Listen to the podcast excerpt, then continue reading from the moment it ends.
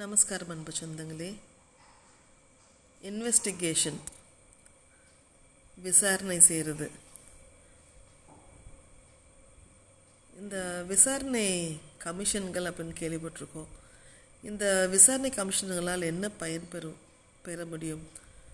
தற்போது ஆயிரத்தி தொள்ளாயிரத்தி தொண்ணூற்றி ரெண்டாம் ஆண்டு பாபர் மசூதி இடிக்கப்பட்ட விவகாரம் தொடர்பாக அமைக்கப்பட்ட லிபரான் கமிஷன் வெளியாகி பாராளுமன்றத்திற்கு கடும் அமளியை கிளப்பி அதனால் பாராளுமன்றம் இரண்டு நாட்கள் செயல்பட முடியாமல் போனது. அந்த அமளி லிபரான் அறிக்கை இந்தியன் எக்ஸ்பிரஸ் நாளேட்டில் வெளியான லிபரான் கமிஷன் அறிக்கையில் சில பகுதிகளால் உருவானது. அரசு அலுவலகங்கள் எப்படி இயங்குகின்றன என்ற விவரங்களை அறிந்தவர்களுக்கு அந்த அறிக்கை தானாக பத்திரிகையை சென்றடைய வாய்ப்பே இல்லை என்பது தெரியும். ஒரு விசாரணை கமிஷன் அறிக்கை என்பது பாராளுமன்றத்திலோ சட்டசபையிலோ வைக்கப்படும் வரை ரகசியமாக பாதுகாக்கப்படும்.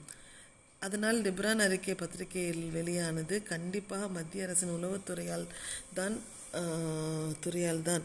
மேலும் அந்த அறிக்கையில் நரசிம்மராவ் அரசுக்கு லிப்ரான் நற்சான்றிதழ் அளித்த காரணத்தினாலும் அறிக்கை பத்திரிகைகளில் வெளியிடப்பட்டது. சிபிஎம் எம்பி சீதாராம் யெச்சூரி அவர்கள் அறிக்கை பத்திரிகைகளில் அவருடைய அறிக்கை வெளியே வெளியானது. அவையின் உரிமை மீறல் பிரச்சனை என்று கூறினார். செல்வி ஜெயலலிதா தனது அறிக்கையில் அறிக்கை வெளியானதற்கு பொறுப்பேற்று உள்துறை அமைச்சர் ப. சிதம்பரம் பதவி விலக வேண்டும் என்று அறிக்கை வெளியிட்டார். ஆனால் தமிழ்நாடு காங்கிரஸ் கட்சி தலைவராக புதிதாக பொறுப்பேற்றிருக்கும் கருணாநிதி சிதம்பரம் ஏன் பதவி விலக வேண்டும் என்று பதிலறிக்கை வெளியிட்டார்.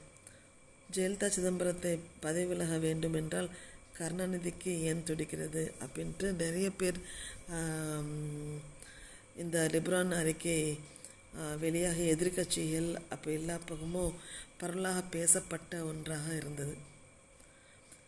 இந்த கொரோனா பரவலை கருத்தில் கொண்டு உச்சநீதிமன்றத்தில் வழக்குகளின் நேரடி விசாரணை நிறுத்தப்படுவதாக கூறினர்.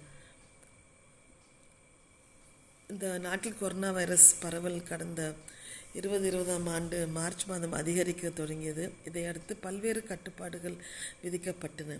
நாடு முழுவதும் பொது முடக்கம் அமல்படுத்தப்பட்டது. அந்த வகையில் உச்சநீதிமன்றம் நேரடி வழக்கு விசாரணை முறையை ரத்து செய்யப்பட்டது. வழக்குகள் காணொலி மூலம் விசாரிக்கப்பட்டு வந்தன. இதையடுத்து கடந்த ஆண்டு செப்டம்பர் செப்டம்பர் ஒன்று முதல் நேரடி விசாரணை குறிப்பிட்ட சில வழக்குகள் மட்டும் நடந்து வருகிறது. அதே நேரம் காணொலி மூலம் விசாரணையும் நடந்து வருகிறது. கொரோனா பரவல் கட்டுக்குள் வந்துள்ளதை அடுத்து விசாரணையை நேரடியாக நடத்த வேண்டும் என வழக்கறிஞர்கள் சங்கம் கோரிக்கை வைத்தது.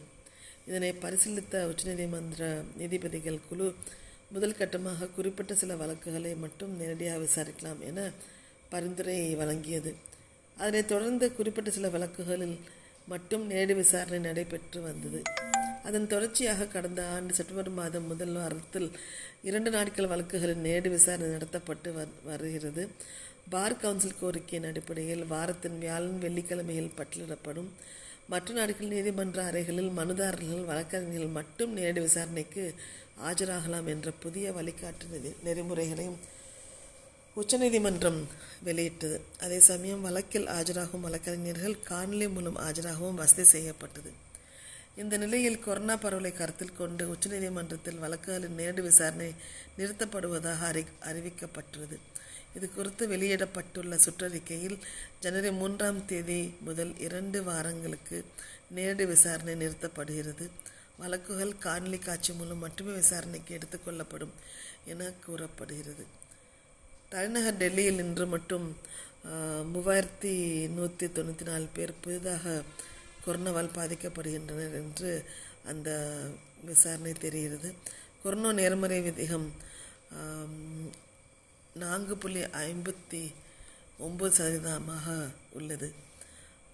இது இதற்கு பிந்தைய பாதிப்புகள் இது மிகவும் அதிகமானது என தெரிவிக்கப்பட்டுள்ளது. இதே மாதிரி பல்வேறு விசாரணைகளை நம் பார்க்கலாம். இத்துடன் உங்களிடம் விடைபெறுவது உங்கள் மீனராஜா.